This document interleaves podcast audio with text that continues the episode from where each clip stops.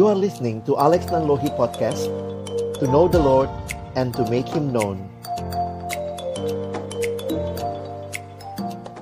Teman-teman berbicara, kenapa kami memutuskan untuk boleh mengangkat tema ini gitu ya di tengah rangkaian PMKJ? Karena kami uh, waktu itu diskusi dan coba melihat gitu bahwa ternyata ada beberapa rekan atau teman-teman yang ternyata jumlahnya cukup uh, banyak dan cerita gitu ya. Ternyata masa-masa di rumah selama PJJ atau PSBB ini tuh membuat mereka menyadari sesuatu tentang keluarga mereka yang mungkin selama ini sudah sadar, sudah mereka ketahui, tapi dengan stay bersama, intensitasnya makin banyak, jadi makin belajar lebih banyak gitu ya tentang kekuatan ataupun kelemahan anggota keluarga kita dan sebagainya. Nah, mungkin kita nggak bisa sharing satu-satu kayak gitu ya, tapi mungkin aku boleh tanya ya dan boleh ajak teman-teman boleh sharing di grup gitu ya Sejauh ini bagaimana pengalaman teman-teman di rumah selama PJJ atau uh, ya PSBB begini ya? Uh, suasananya di rumah tuh seperti apa? Itu ada empat gambar biom ekosistem. Nomor satu itu tundra dingin salju gitu ya gunung. Dua itu padang pasir dengan kaktus kayak gitu, nomor tiga itu kayak hutan, nomor empat itu perkotaan.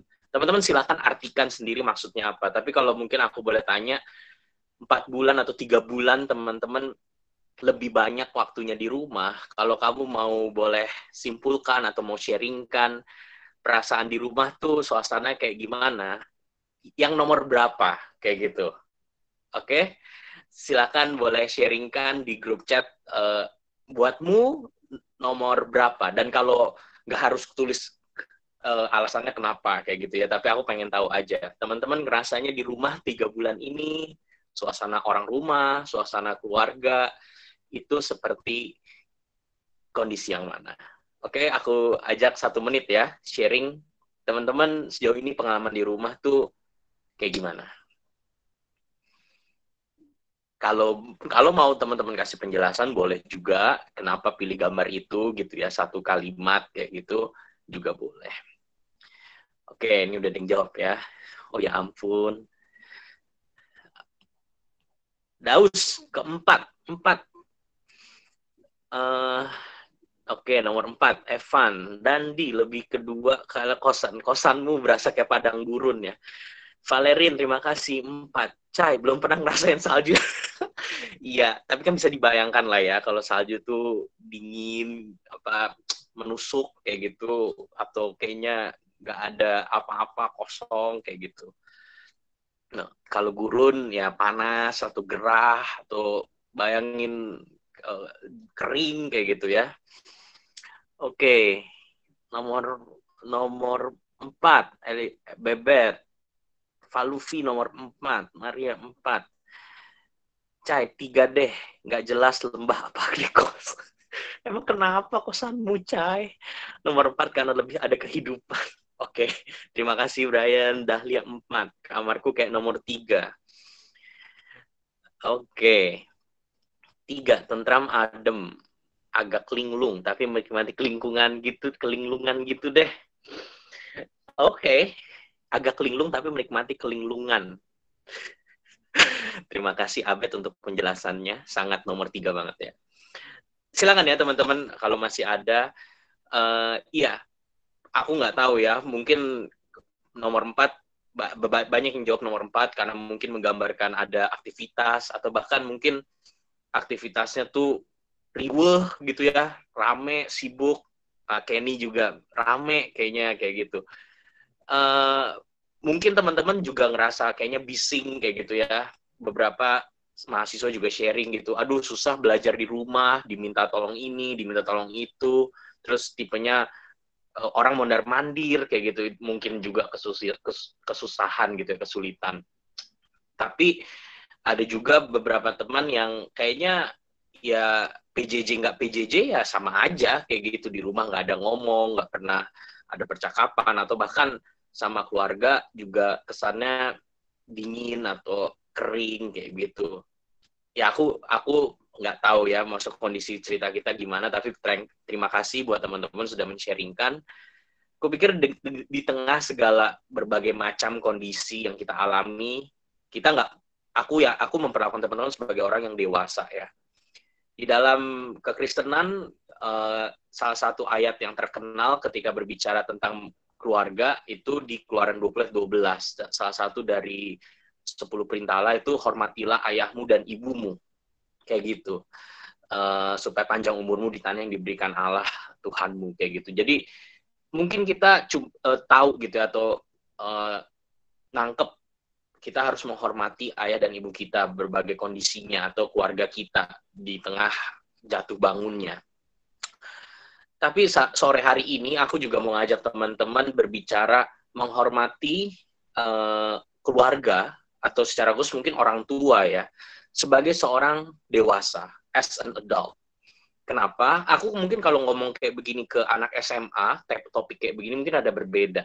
Tapi buat mahasiswa atau buat teman-teman, kupikir kita sudah harus lebih dewasa memposisikan diri sebagai anak yang menghormati atau melayani orang tua di tengah segala kondisinya. Kita mungkin memiliki keluarga yang belum mengenal Tuhan, kita mungkin memiliki keluarga yang sudah mengenal Tuhan, kita mungkin memiliki keluarga yang sudah mengenal Tuhan, tapi ternyata sikapnya tidak sesuai apa yang Tuhan inginkan. Kita mungkin memiliki keluarga yang sudah mengenal Tuhan dan bersyukur mereka boleh hidup sesuai dengan apa yang Tuhan perintahkan. Kita nggak tahu, kita bermacam-macam. Tapi dengan kondisi apa pun, bagaimana kita boleh terus bertumbuh menjadi anak yang melayani dan menghargai kondisi keluarga kita di tengah segala jatuh bangunnya. Nah, teman-teman, aku akan ajak teman-teman lihat dari empat bagian. Sebenarnya aku ambil ini dari sebuah dari renungan yang aku buat bahwa mau nggak mau ketika berbicara tentang keluarga, kita berbicara tentang tiga pihak atau tiga pribadi ya, diri kita sebagai anggota keluarga, Tuhan yang menciptakan kita dan keluarga kita. Kayak gitu teman-teman keluarga selalu menjadi komunitas yang penting dan intim dalam perjalanan hidup kita. Gak ada orang yang bisa menjalani hidup tanpa bantuan orang lain dari lahir sampai mati. Bulan lalu keluarga kami uh, sempat nolongin satu apa? Jadi papa punya temen. Nah adiknya temen papa ini hidup sendiri nggak menikah, kemudian meninggal di apartemen baru ketahuan tiga hari setelahnya. Bahkan uh, di situ kami ngeliat gitu ya bahkan ketika meninggal pun butuh butuh ada orang yang ngurusin kayak gitu. Jadi nggak ada seorang pun bisa menjalani hidup tuh nggak ada libat atau campur tangan orang lain kayak gitu. Dan keluarga menjadi salah satu komunitas yang selalu uh, hadir gitu ya dalam perjalanan hidup kita karena itu bukan satu kebetulan ketika Allah menciptakan manusia Allah berfirman gitu beranak cucu dan bertambah banyak lah sedari awal Tuhan memerintahkan manusia untuk berkeluarga. Nah, Tuhan memakai keluarga untuk membentuk umatnya. Kalau teman-teman lihat berbagai perintah berulang perintah Tuhan kepada keluarga-keluarga Israel dan keluarga-keluarga eh, gereja gitu ya. Apa yang sudah kamu pelajari, ajarkanlah berulang kepada anak-anakmu. Didiklah mereka di dalam ajaran dan nasihat Tuhan jadi Tuhan tuh memang memilih memakai keluarga untuk membentuk umatnya. Ada sesuatu yang spesial tentang relasi keluarga dan Tuhan yang membuat itu spesial adalah karena Tuhan membentuk umatnya melalui keluarga. Tuhan mendesain keluarga sebagai, kalau aku boleh simpulkan, relasi yang membangun pengenalan akan Tuhan buat setiap anggotanya, dan tujuannya selalu berfokus pada anggota lain, other oriented. Jadi maksudnya begini, Tuhan nggak ciptain keluarga buat begini ya. Uh, misalnya Juna, Juna silakan berkeluarga supaya kamu berkecukupan. Jadi tujuannya tuh bukan selalu bukan untuk pribadi atau untuk self oriented. Selalu tujuannya supaya melaluimu bisa mengajar generasi yang lain, bisa mengajar orang yang lain, bisa membawa mereka pengenalan Tuhan. Jadi desain keluarga itu selalu other oriented dan semuanya dibawa untuk mengenal Tuhan. Jadi sedari awal desain Allah itu sangat indah gitu. Tuhan menghargai keberadaan keluarga buat umatnya. Bahkan saking berharganya, bukan kebetulan juga kalau Tuhan menyatakan dirinya hubungan dengan umatnya itu dalam relasi kekeluargaan. Saya nggak bisa dalam apa contoh satu-satu, tapi lihat gitu. Yesus memperkenalkan Allah di sorga kepada kita dengan panggilan Bapa. Dan setiap kita yang percaya dalam nama Yesus disebut anak-anak Allah. Kita diangkat, diadopsi menjadi anak-anaknya. Itu adalah terminologi kekeluargaan. Jadi ada yang sangat luhur, ada yang sangat signifikan mengenai keluarga. Secara khusus mungkin relasi orang tua anak di mata Tuhan. Karena itu aku ajak teman-teman juga, mungkin kita nggak lakukan sekarang, tapi keluarga kita mungkin tidak selalu dalam kondisi yang terbaik. Tapi desain awal mengingatkan kita bahwa Tuhan selalu memakai keluarga untuk menyatakan dirinya dan membentuk kita sampai saat ini. Karena itu, nanti mungkin teman-teman bisa screenshot renungan ini, checkpoint pertama, dan coba ingat gitu, adakah hal baik atau kebiasaan baik atau prinsip baik yang kita pelajari dari keluarga kita sejauh ini? Keluarga kita mungkin bukan dalam kondisi yang paling harmonis atau bukan kondisi yang paling uh, apa stabil tapi Tuhan tetap pakai keluarga untuk menyatakan dirinya kepada kita sampai di titik ini. Jadi ambil waktu, lihat adakah hal baik, kebiasaan baik, prinsip baik yang sampai sekarang ada di dalam dirimu dan itu sebenarnya Tuhan bentuk melalui keluarga kita. Kupikir ini satu cara untuk mengajak kita mengucap syukur buat keluarga kita, apa pun yang mungkin menjadi kondisi atau permasalahan. Nah, meskipun demikian, kita sadar, mengingat betapa berharganya sebuah keluarga, betapa pentingnya sebuah keluarga, sebenarnya tidak mengejutkan kalau iblis menjadikan keluarga sebagai sasaran empuk saya berbicara tem kepada teman-teman di satu sisi, kayak tadi aku bilang ya, aku menganggap teman-teman sebagai orang yang sudah dewasa, di posisi sebagai anak dalam keluarga, maupun juga sebagai orang yang akan berkeluarga. Karena memang betapa signifikannya keluarga di mata Tuhan, tidak mengejutkan iblis menyerang keluarga sebagai sasaran empuk. Bukan sebuah kebetulan juga kalau teman-teman baca di dalam Alkitab, bahwa dosa yang merasuk gitu ya atau masuk ke dalam uh, kehidupan manusia itu mempengaruhi paling pertama relasi kekeluargaan. Seorang suami yang menyudutkan istri buat kesalahan yang sebenarnya dilakukan dirinya sendiri. Kemudian istri yang akan berusaha menguasai suaminya, bahkan pembunuhan pertama itu lahir karena kecemburuan antar saudara. Kalian tahu ceritanya siapa. Jadi, teman-teman, pada zaman Yesus pun berkembang kekerasan dalam keluarga. Jadi apa ya desain Allah yang begitu indah dalam keluarga yang tujuannya sangat mulia itu menjadi sasaran empuk dari dulu bahkan sampai zaman Yesus. Kekerasan sangat marak bahkan diperparah ketika ada anggota keluarga memutuskan untuk menjadi murid Yesus. Silakan lihat kutipan di Matius 10 ini ini adalah peringatan Yesus buat setiap murid yang mau mengikut dia. Bahwa akan ada orang yang menyerahkan saudaranya untuk dibunuh. Akan ada ayah yang menyerahkan anaknya untuk dibunuh. Dan akan ada anak-anak yang memberontak terhadap orang tuanya dan akan membunuh orang tuanya karena mereka mengikut Tuhan. Jadi inilah realita yang yang dicatat di dalam Alkitab bahkan dan di tengah realita inilah Yesus hadir teman-teman, di masa kini pun kita nggak bisa memungkiri berbagai macam konsekuensi dosa semakin kompleks, semakin menggerogoti keluarga. Mungkin itu terkait dengan seksualitas, perzinahan, perceraian, karakter anggota keluarga, pola hidup mereka, bahkan sikap-sikap yang sebenarnya merusak atau abusive di dalam keluarga. Dan teman-teman, nggak mudah berbicara hal seperti ini atau bahkan nggak mudah melayani orang-orang yang bergumul dalam kondisi seperti ini karena di tengah keluarga yang seperti ini kita pasti terpengaruh kita marah kita kecewa kita bingung hancur, sedih, putus asa, kesepian, merasa bersalah, terkuras, terluka, kesakitan.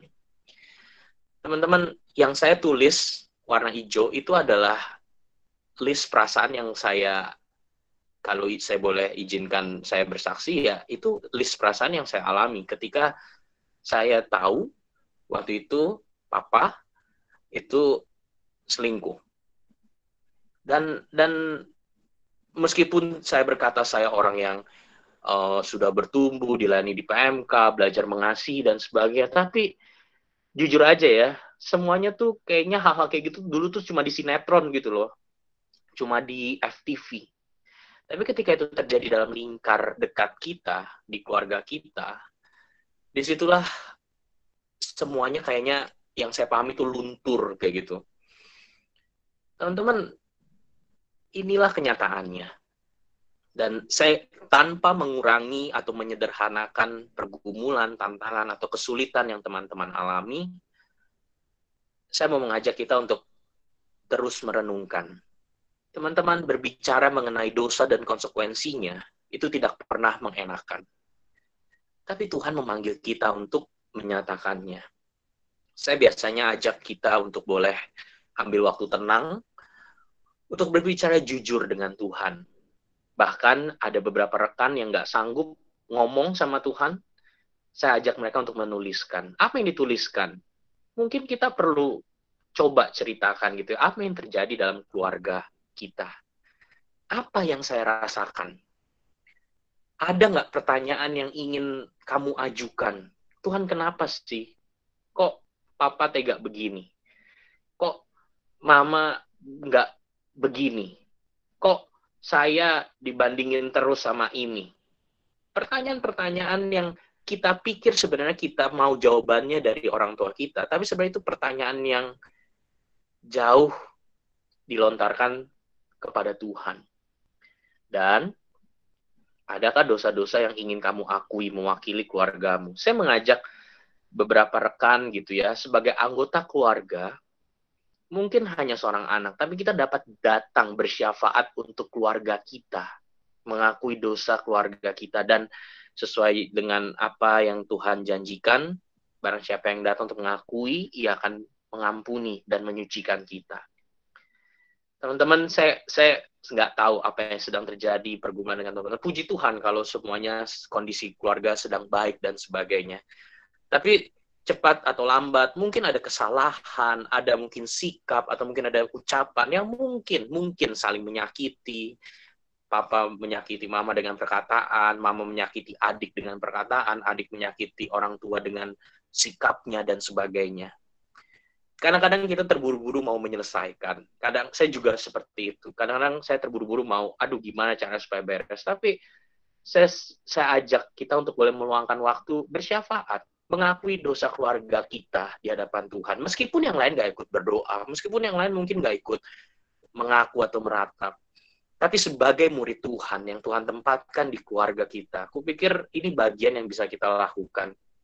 Dan mari merebahkan jiwamu yang lelah kepada Tuhan. Mari bawa hatimu yang hancur dengan kondisi yang mungkin kamu lihat di hadapannya. Teman-teman, silakan screenshot bagian ini, nanti juga akan dibagikan, tapi kita mungkin nggak akan lakukan sekarang, tapi saya mengajak teman-teman, bagi engkau yang sedang bergumul dengan hal-hal seperti ini, atau tahu rekan-rekanmu yang bergumul dengan hal seperti ini, kalian bisa jadi sahabat yang berjalan bersama, dan nggak langsung sekedar mengingatkan atau menasihati, tapi kalian bisa lihat beberapa pertanyaan refleksi tadi. Nah, kalau begitu, bagaimana Tuhan menjawab atau bagaimana Tuhan mengajak kita untuk melihat apa yang harus kita lakukan? Uniknya, Tuhan memanggil kita semua. Teman-teman, umumnya ada dua sikap yang biasanya kita tunjukkan di tengah kondisi keluarga yang demikian. Biasanya, yang pertama, kita bisa menjadi orang yang begitu terikat dan selalu berusaha memuaskan keluarga kita. Di tengah kondisi mungkin orang tua yang menekan, atau orang tua yang demanding, atau orang tua yang kayaknya, aduh, ribut dan sebagainya. Kita bisa menjadi orang yang begitu, ya udahlah, udah ikutin aja, ya udah ikutin. Bahkan kita bisa menjadi orang yang begitu lumpuh ketika kita melakukan suatu hal yang tidak sesuai dengan apa yang dia mau kayak gitu. Kita bahkan rela melakukan hal-hal yang tidak sepatutnya atas nama keluarga. Inilah yang mungkin kita bisa simpulkan, aku simpulkan idolisasi ekstrim, idolization. Kita memberhalakan atau mengagungkan keluarga kita sampai kita sendiri juga gak bisa melihat yang baik dan yang benar seperti apa. Atau ekstrim yang selanjutnya, kita bisa membangun tembok untuk melindungi diri kita dari kekecewaan lebih mendalam. Kita menjadi orang yang putus hubungan dengan keluarga kita, kita nggak mau ngomong sama mereka, kita merasa itu cuma jadi satu chapter yang harus dilewatkan begitu. Kita bisa berada di dua ekstrim seperti ini dan pola-pola di tengahnya. Namun, ironisnya, sikap seperti ini justru semakin melukai diri kita dan keluarga kita. Kita pikir kalau kita nurutin semua orang tua kita, semuanya baik. Tapi dirimu yang terluka dan sebenarnya tetap orang tuamu yang nggak berubah. Atau sebaliknya, kita pikir dengan kita membangun tembok gitu ya, ya udahlah, aku nggak mau pikirin, aku nggak mau selesai. Ya udah, itu mah udah terserah suka-suka mereka lah, putus hubungan. Kita pikir kita merawat diri kita, tapi sebenarnya itu hanya semakin melukai diri kita dan itu hanya semakin melukai diri mereka. Mereka terus jatuh dalam perbuatan atau sikap-sikap yang tidak semestinya. Nah, Yesus sendiri punya sikap yang unik mengenai keluarga. Teman-teman silahkan baca nanti Markus 3 ayat 33 sampai 35. Teman-teman unik, ceritanya Yesus lagi mengajar di rumah ibadat dan kemudian ada ibu dan saudaranya datang mencari Yesus. Kemudian Yesus ketika dibilang gitu ya itu mama. Ya bayangin Yesus gitu ya lagi isi PJ mamamu itu nyari gitu abangmu nyari. Tapi Yesus malah pakai kesempatan itu untuk mengajarkan sesuatu. Yesus malah nanya ke orang-orang yang mendengarkan siapa ibuku? Siapa saudara-saudaraku saya juga kalau kebayang gitu juga mungkin saya tunjuk itu bang gitu kan tapi Yesus kayak memberikan satu retorika yang membuat murid-muridnya berpikir gitu, siapa ibuku dan siapa saudara-saudaraku. Dan kemudian Yesus itu ayatnya gitu ya, sambil melihat murid-muridnya, Yesus berkata, ini ibuku dan saudara-saudaraku. Bayangin sambil melihat dan kemudian sambil melihat dia bilang, inilah ibuku dan saudaraku. Kamulah ibuku dan saudaraku. Apa maksudnya? Kemudian Yesus kasih, kasih penjelasan. Barang siapa melakukan kehendak Allah, dialah saudaraku laki-laki, dialah saudaraku perempuan, dialah ibuku. Ini ucapan yang yang sangat apa ya?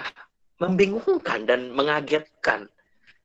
Tapi kita bisa melihat gitu ya dari ucapan Yesus, Yesus menunjukkan ada keluarga yang lebih tinggi dari hubungan duniawi kita, hubungan darah daging kita. Ada relasi yang lebih luhur dan lebih mendasar, bahkan melebihi relasi darah daging kita, yaitu keluarga dengan dirinya, yaitu Yesus dengan murid-muridnya.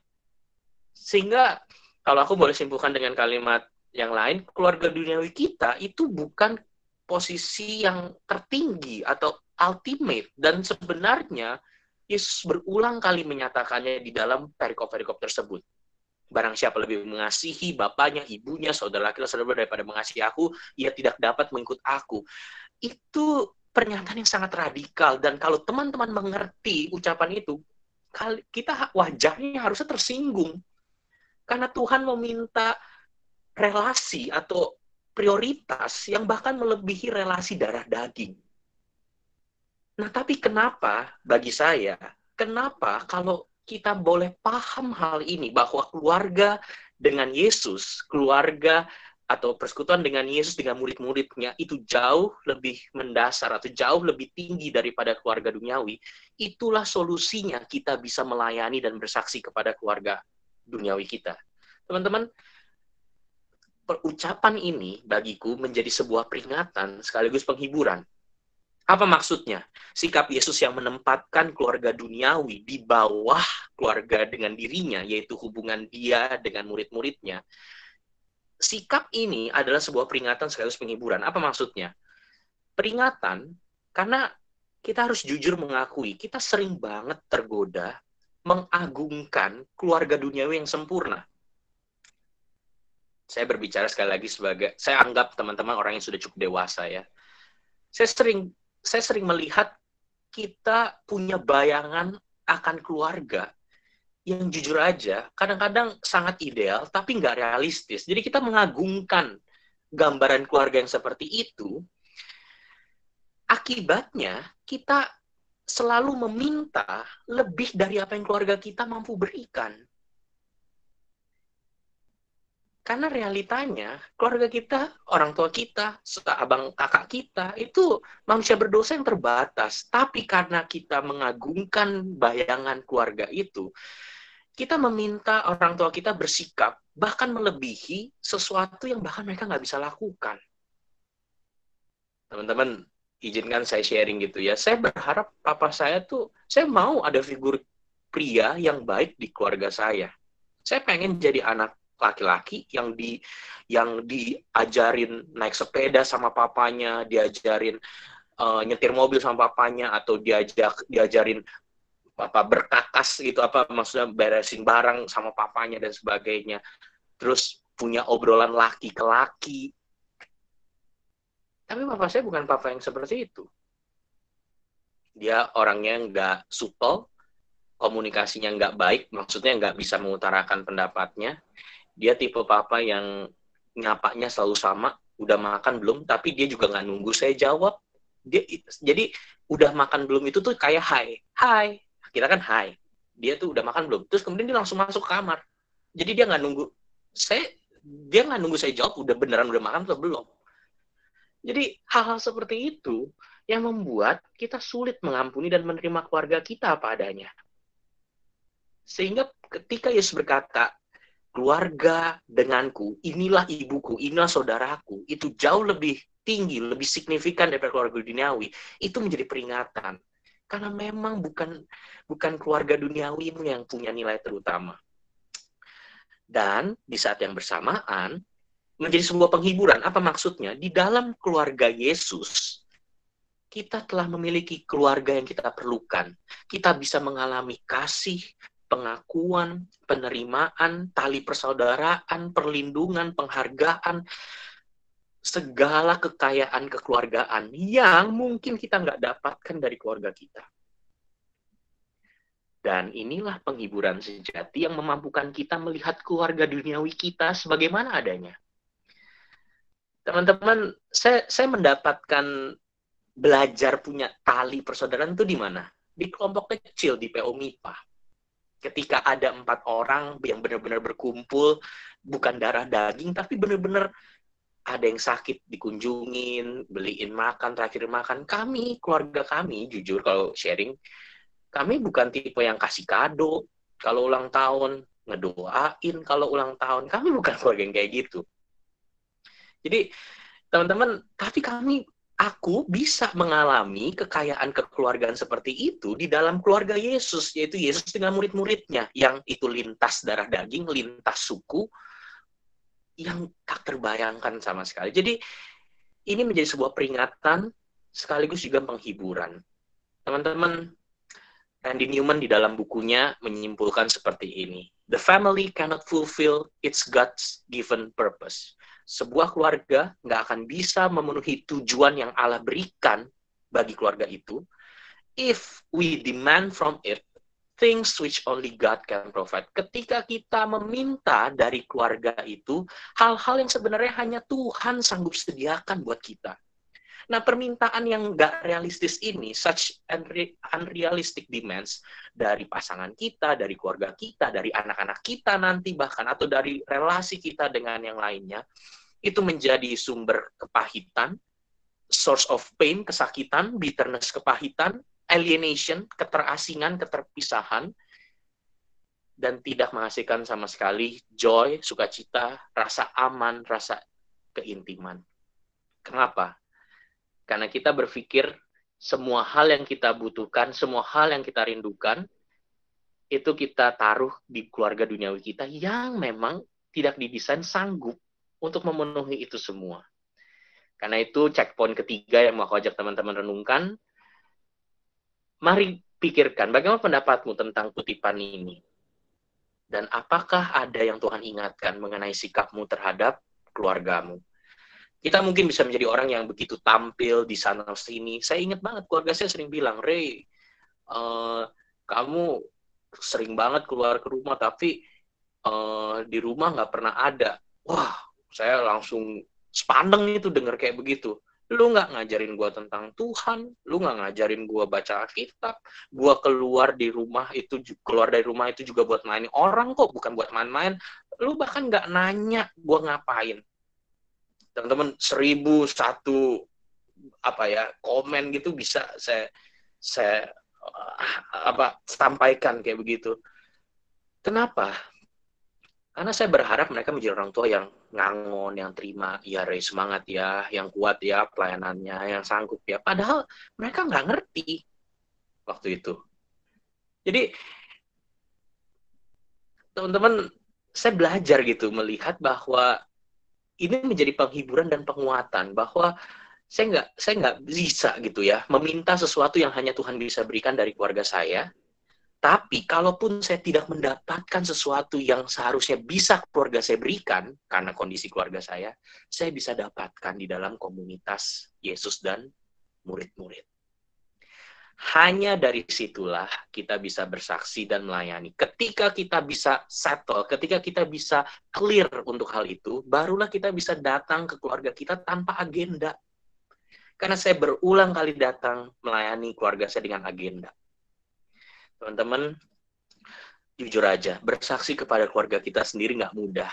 Teman-teman yang punya pergumulan seperti saya atau mungkin teman-teman yang punya cerita yang lain kalian tahu maksud ayat kalimat saya ini. Nggak mudah. Kadang-kadang itu jauh lebih menguras emosi dan pikiran daripada melayani orang lain. Kadang-kadang mungkin lebih gampang. Suruh saya apa? Eh, kontak eh, AKK saya atau KTB saya tapi disuruh tanya ke orang tua apa yang mau didoakan mas minggu ini, apa yang mau didoakan tis minggu ini. Aduh, itu kayak uh, jauh mungkin lebih menguras emosi dan pikiran. Mungkin, mungkin perasaan marah ataupun rasa bersalah selalu sering mempengaruhi kita. Marah karena menyaksikan pola pikirnya, tindakannya, ucapannya, atau rasa bersalah, atau maksudnya rasa bersalah itu maksudnya apa? aduh kayaknya ya udah gue udah berusaha juga nggak berubah juga sikap mereka.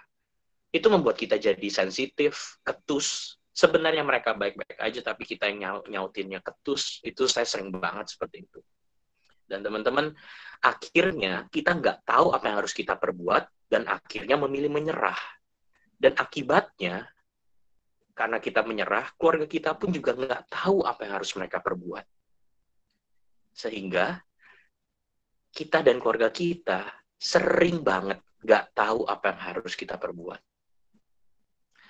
Bagi orang-orang yang gak tahu apa yang mereka perbuat, butuh banget kasih dan pengampunan Yesus. Kenapa? Teman-teman, Yesus itu selalu dikelilingi oleh murid-murid yang sering gagal ngerti dan orang berdosa.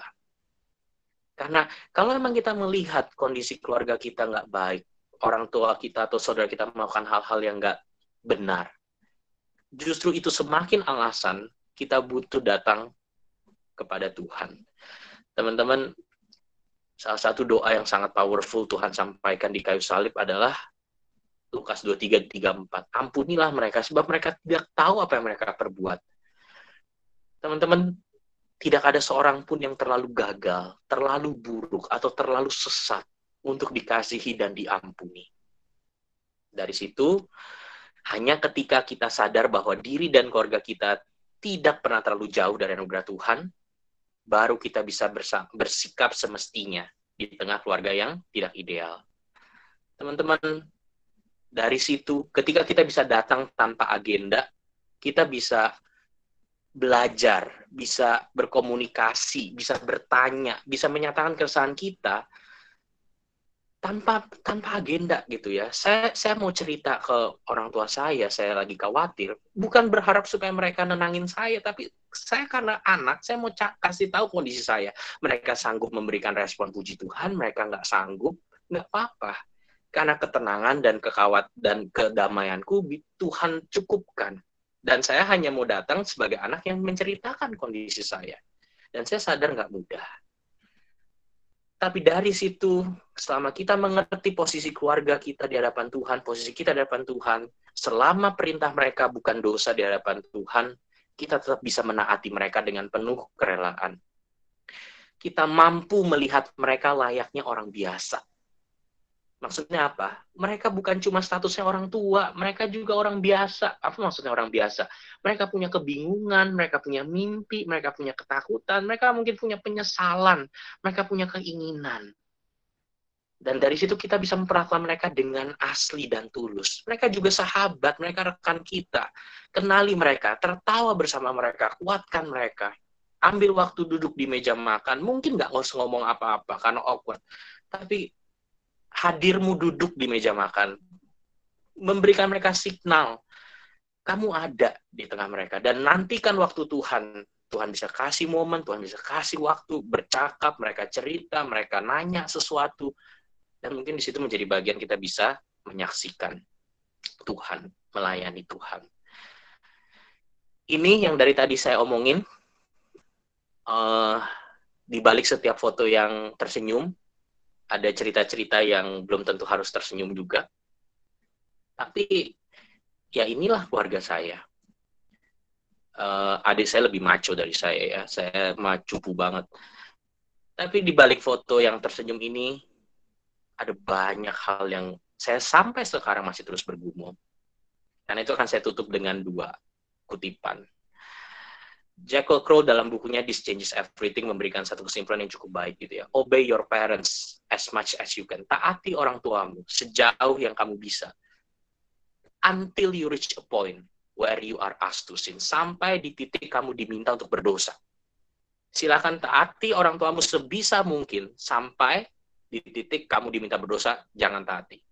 Your obedience stops there, but not before. Ketaatanmu berhenti di titik itu tapi bukan sebelumnya. Nah, dan ketika dalam perjuangan kamu melayani, kamu menghormati, kamu menaati orang tuamu, you wrestle with discouragement, frustration, kamu bergumul dengan kekecewaan, frustasi, ingatlah, kamu punya Bapa Sorgawi yang sempurna setia, sempurna mengasihi, sempurna baik, sempurna dapat dipercaya, the perfect parent in every way. And He loves you with an unshakable love. Dia mencintaimu dengan cinta yang tak tergoyahkan. Apa janjinya? Di Mazmur 27 ayat 10, sekalipun ayahku dan ibuku meninggalkan aku, namun Tuhan menerimaku.